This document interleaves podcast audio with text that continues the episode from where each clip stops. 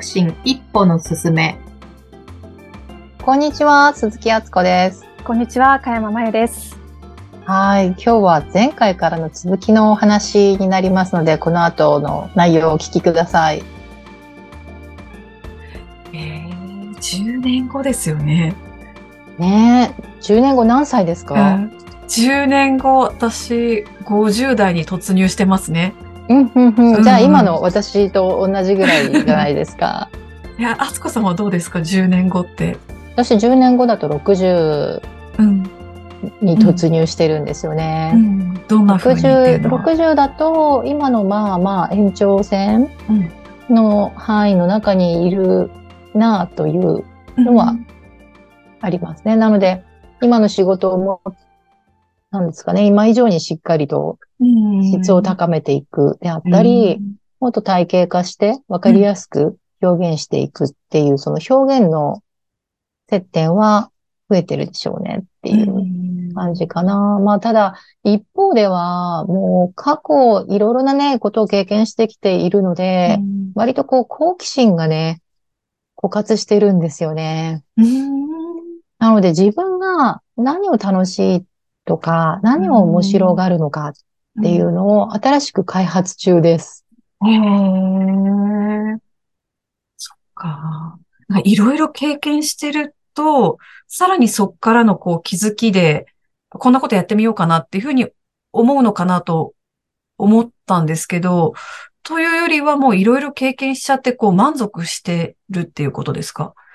そうですね。うん満足してるのもそうだし、うなんかこうやってきた時の手触り感ってもう覚え、ね、うん。体験済みなので、なんかまた新たにそこに触手が向かなかったら、そんなにやりたい度合いが高いわけじゃないじゃないですか。うん。なので、なんかこう、改めて行動を起こしていきたいって思えるほどのやりたいことに出会うために、うん。ちょっといつもと違うとこに行ってみるとか。え最近はどんなことをされたんですか？最近はね、もうね、最近はしょっちゅう映画を見てたり。うん。まあ、あと今ね、上映してるシルク・ドゥ・ソレイユうん見に行ってみるとか、はい。そういう、なんだろう、心が動く、動きやすいような何かに触れに行くっていう活動をしてますね。なんか自分の好きとか、こう、やりたいみたいなのって、なんか自分で分かってるようで分かんなくなったりしますよね。うん、ほんとそう。うん。まあ、あとなんか無意識にね、好きなことってこうやってしまってるので気づきにくいっていうのもありますよね。うん。なので、自分が特に何にお金や時間をかけているかとか、いつの間にかこう部屋の中で増えているものが何かうん。で見回してみるっていうのも結構やってるかな。なので時々本屋のあらゆる棚をめぐってうん、自分の興味がどういったところにこうアンテナが向いていくのかを確かめに行ったりとか。へえ。その時期とかによ、なんでしょうか？その時期とか、また何年後かっていうことで違うんですか？その違いタイミングによますって。ね。タイミングによっても違う感じですね。最近は本当に、あの、言葉の意味っていうものにすごくアンテナが立ってるので、なんか辞書コーナーにいる時間が増えてるなとか、いろんな辞書をこう見て、ふむふむって、こっちの辞書はなんて書いてあるのか、ふむふむって。そっか、辞書によってもまたちょっと表現が違いますよね。あ違います、違います。うんなので辞書のコーナーにいることが多いかな。うん。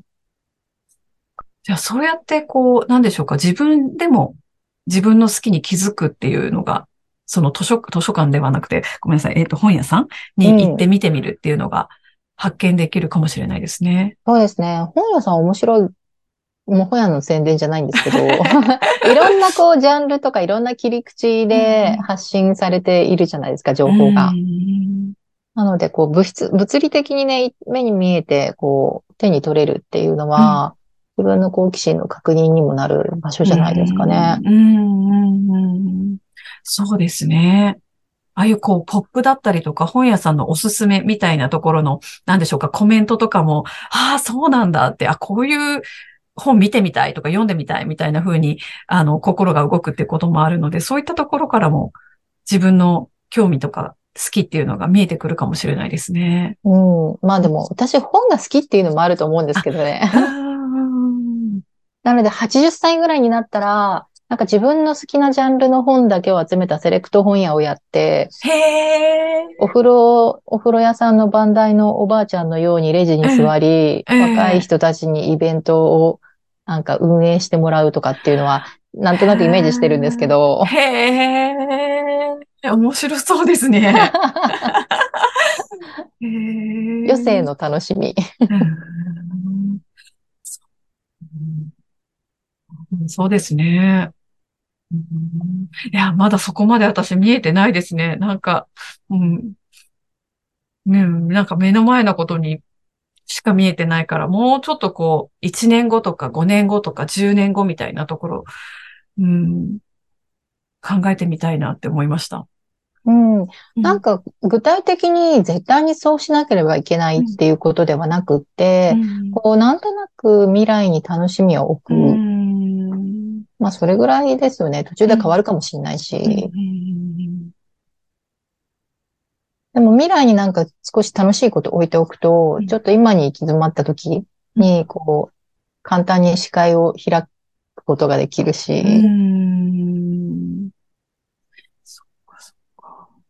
えー、あすこさん、その、好きとか興味に気がつくっていうのは、本屋さんに行くっていうこと以外ではされてることありますか？なんかその未来の楽しみっていうものを見つけるときに、なんかこう自分のがどうしたいかっていうことに気づく。うん。その、なんでしょうか。自分がどうしたいかがわからなくなるっていうことがあるんですけど、そこに気づく。具体的にどういうことですか？えー、自分が何でしょうかうんと、なんかこう、周りに合わせて仕事をしてきたりとか、あとは、こうした方がうまく進むよねっていうところに意識を持って仕事を長くしてきていて、そうすると、あ自分が本当はどうしたいんだろうみたいなところが、あ、見えなくなってたなっていうことを私は1年前ぐらいに感じてた時があって、うん、なんかそういう時に、そう、あつこさんのアプローチとしてはどんな風に、あの、そう、今回のこの春のセッションでも、あの、多くの方が自分自身のことを見つめたいとか、何がやりたいかをかんあの考えたいってことだったんですけど、そういう時には、こう、どんな風にアプローチされてるのかなって、ちょっと興味がありました。そうね。私が言葉で刺激を与えているっていうアプローチで言うと、うん、行動が起こらないのであれば、うん、やりたくないことかもしれないっていうのも一つ考えてもらったりはしてますね。まあ、実際にこう、うん、今の仕事じゃない新しい別の稼ぎの軸を作りたいんだけど、行動が全然起こらないんですよね。どうし、やったらモチベーションが維持できますか？っていう方もいらっしゃる、中にはいらっしゃるんですけど、行動がそもそも起きないっていうところに着眼してもらったりしてますね。本当にその場合は、じゃあ本当に何かやりたいっていうわけではないっていうことなのかもしれない。そうそうそう。行動が起きてないのであれば、単にこう、やらなければならない、ええ、何かこう、不安や焦りだけで自分が動いている時かもしれないので、やりたくなるまで放っておいたらどうですか？とか。って言うと、えーってなってますけど、皆さん。そうですよね。なんかそう言われると、ちょっと何か見つけようって思うのかもしれないし、うん、それはそれでいいのかなって思う方もいるのかもしれないし。うん、うん、なので、一旦なんかこう、やってたことと距離を置いてみる。うん、置いてみたらまたやりたくなるかもしれないし、うん、そのままやっぱりやりたくないことだったわって離れていくかもしれないし。っていうのはちょっと実験的になんかこう、それ、そうだということではなく、一つ言葉をちょっとぶつけてみたときに、どういう感じがするのか教えてくださいっていう投げかけで、好きとかやりたい文脈じゃないんじゃないですかって言ってみるっていうのを言ってますね。本当この好きとかやりたいっていうのが本当大事だなって、うん、そう、思いますね。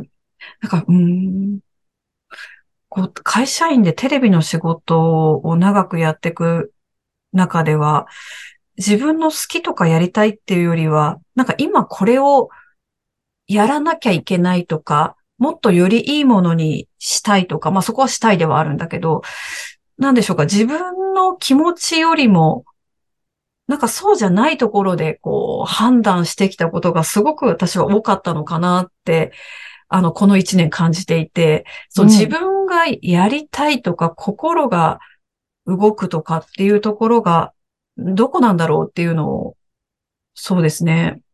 うん。この一年は考えてましたね。なるほど、ね。そ、うん。そこがあった方が絶対行動が、あの、加速するし、うん、実現に向けて動けるし、気持ちも乗って動けるし、楽しいし、で、うん。自分自身も思うので、そういうきっかけが作れたらいいなとも思います。何かどこかに所属していると、なんか所属先の環境で自動的にそういった部分って与えられますよね。なんかそうすると、なんとなくその雰囲気に飲まれて、やらねばならぬって動きがち。なので、そういった所属とか関係性から離れたところで、あとあと自分だけでまっさらな真っ白なキャンパスに向かった時に、何を描いていいのやらっていうシーンは、うん、いろんな人のいろんな場面で起こり得ることですよね。うん、私も実際そんな時ありましたしね。うん、いつ頃ですか？ちなみに。うん、現役時代で働いてる時ですかね。なんか、やっぱり大きな仕事が一つ、まあ、収束していくと、どちらかというと経営企画とか、新しいことを生み出していくようなポジションだったときに、はてはて次何しようとか、ちょっと真っ白になるみたいなことがありましたよね。うん、そこからどうやって気持ちを切り替えていったんですか？気持ちというよりは、それ、そこにいた時にはその所属先のね、事業ドメインがあるので、そのドメインから考えて、未来にこういうものがあったらいい、良さそうだ。とか、まあ、あるいは、うん、ドメインとまた別の軸で、今あるリソースは、こういうリソースがあるから、じゃあこのリソースを活用して、どういったことができるのかっていう可能性で考えていくっていうのはやってましたけどね。なので、なんていうのかな。連想ゲームみたいな感じですよね。何かと何かを掛け合わせて、アイディアを出して動く。動いてみると、いろんな人が巻き込まれて、あ、面白い、こんな形になっていく、みたいなこともありますし、逆に何もそこから発展しないみたいなことももちろんありますし。なので、所属先にいると、割とこう条件がすでに設定されているので、なんか考えやすいんですけど、いざ自分のことだけになった時に、意外とこう自分のことってわからないので、はい。どんな能力やリソースが今あるのか、うん、なんか常にその棚卸しや言語化や認識ができてないと考えづらいですよね。そうですね。うん。確かに。そうですね。そういったこう言語化するっていうのが、やっぱ定期的にやってると、あ、自分って今こう思ってるんだなっていうのがわかると、うん、うん。で、それがわかるとまた、なんでしょうか、こう行動だったりとか、次のことが考えれるとかっていうふうにいきますよね。うん、そうですね。うん、あ、それで言ったら私、東京にね、来るっていう決断も、そうですね。なんかこう、仕事が順調にワークして一巡してるなって思った時に、いや、やってこなかったことって何だろうとか、うん、新しいチャレンジ、自分にとって新しいチャレンジだと言えることって、ね、どういう行動かなっていうところからですね。うん、なので、一遍金沢でやってきたことを終わりにして、うん、環境、場所を変えて、ゼロからやってみるっていうのにチャレンジしましたけどね。そこにこう不安とか何か恐れみたいなものはなかったんですか？めちゃめちゃありますよね。そうですよね。今までね、うまく順調にいってたものを一回そこを横に置いてまたスタートってことですもんね。うん。うんなのでなんだろう。清水の舞台から飛び降りるっていうのはこういうことかって想像してみたり、うんまあ実際にね、バンジージャンプ飛びに行ってみるとか。え？したんですか？そうですね。そうなんですね。バンジージャンプを。うんうんまあでもね、死ぬわけでもないし、あやってみたところで死ぬわけでもないし、まあやってみなくても別にー仕事もワークしてね、関係性もあるところでやっていくのも別にどっちでもいいわけなんですけど、うん。自分がね、どっちを選択したいかって自分に質問したときに、やっぱりなんとなく変化が欲しかった。うんっていうのでやってこなかったことにあえてうん。一歩踏み出すっていうのをしましたね。まあやらない後悔は、よりはやった方が私もいいなって思います。そうなんですよ。うん頭の中で考えるキャパシティってすごい狭いので、ややらなくってうん、そのまま置いておくと、なんかずっと気になってそれが残るんですよね。なので、なんかこう、不用意に自分の脳のリソースがうんそこにも使われていくと、やっぱりできる、あの、通常の仕事へのパフォーマンスも落ちてしまうので、へなのでそこがなんかずっと気になってると？そうそうそうそう。うんなのでこう、思いついたことはさっさと片付けていくっていううんのはおすすめです。うんうんうんうんそうですね。やってみたら、そこでこう、どうなのかっていう結果が出るから、またそこで次考えればいいってことですよね。そうです、そうです。で、うんやらないで残しておくと、まあ本当に妄想の世界で生きることになってしまう。うんやれるかもしれない可能性の中に自分が置かれているので、なんていうのかな、本当の自分との乖離が若干発生してますよね。うん。で、実際にね、やってみると結構壁にぶつかって玉砕するみたいなこともあるし、できないい。自分にも気づけていける。うんで気づけたらね、何ができてないのかとか、うんできるようになるには、じゃあ何があるといいのかっていうことを考えて動けばいいだけなので、うん本当にこう行動して物理的に物質的にできるっていう実感値を増やしていった方が健全ですよね。そうですね。うん。なんかそのできない自分を見たくないっていうのもあるんですけどね。うん。うんなんかぶち当たるのも怖いなとかも思うけど、でも最終的にはやっぱりやった方が、やった方がいいんだろうな。そうなんですよ。だからできうんるというか、はい。なんていうのかな、経験が多い方が、逆に言うと生き残れる確率が高いですよね。ええどんな場面やどんなシーンでも、動くことのプロセスのやり方を知ってれば、すごく行動できるじゃないですかう。んうんそうですね。うん。なので、動かないことの方が、よっぽどリスクがあると思いますね。ああ、そっか。確かにそうですね。こうやったら失敗するっていう事例を分かってるってことですもんね。そうそうそうそう。ああ、なんかそう思うと、ちょっとこう気が楽になるというか、うん、そうですね。うん。なので、なんかこう、ね、春にいろんな形の課題を抱えた方がね、今、セッションを受けてくださっうん。て、お申し込みいただいて進んでるんですけれども、はい。やっぱりこう、新たな自分に一歩を踏み出すっていうことは、やっぱりどんな、なんだろう、場面にいらっしゃる方でもうん、常になんかこう意識しておいた方がいいなって思いますね。うん。そうですね。え、ちなみに、あすこさん、そのセッションは、あの、もう締め切られているんでしょうか？これからこのね、ポッドキャスト聞いて、受けてみたいなって方もいらっしゃるかもしれないんですけど、そういった方たちは受けることってできるんですか？もしくは、また違うサービスがあるんでしょうか？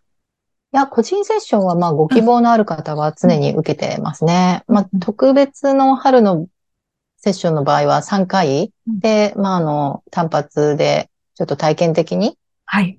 かがですかっていうキャンペーンなので、また気が向いたら募集すると思います。わかりました。じゃあ、また、うん。そうですね。それとは別に、まあ、継続的に、あの、自分の棚卸しをしたいという方は、つどつどご連絡いただくたびに対応はしてますね。受けてみたいなっていう方は、どちらから、あの、問い合わせをするといいんでしょうか？そうですね。ホームページの問い合わせからお気軽にご連絡いただければ大丈夫です。わ、かりました。そうですね。この自分自身の仕事であったりとか、あとはこの人生であったりとか、私みたいなこの夫婦関係とか夫婦問題みたいなところからもう幅広く、あの、セッションをしていただけるっていうことですかね。そうですね。うんうん、でも、キャリアについては、まゆさんのネオキャリアもあるんじゃないですか新しくリリースしたサービス。そうそうですね。はい。もしよかったら、はい。ネオキャリアの方も、はい。応募していただけたらと思います。それはなんかあるんですか、うん、キャンペーンの期間とか、いつから、なんかこう、一斉スタートですとか？うん、あ、一斉スタートというよりはですね、もう個別セッションになるので、はい。お申し込みいただいた方から順次スタートしているっていう、今、はい。ふうにやってます。なるほど。じゃあ聞いてくださってる皆さんに、お申し込みの、あの、URL を、はい。今回の番組のところに貼っておきましょう。あありがとうございます。はい。あの、ありがとうございます。URL、もしくは、あとはインスタグラムの方からでもですね、うん、はい、うん。DM でいただけたらと思うので、ありがとうございます。はい。ということで、そろそろあつこさん、いいお時間になってきましたので、今日はこのあたりで、はい、はい、終わりとさせていただきます。はい。ありがとうございます。はい。ありがとうございます。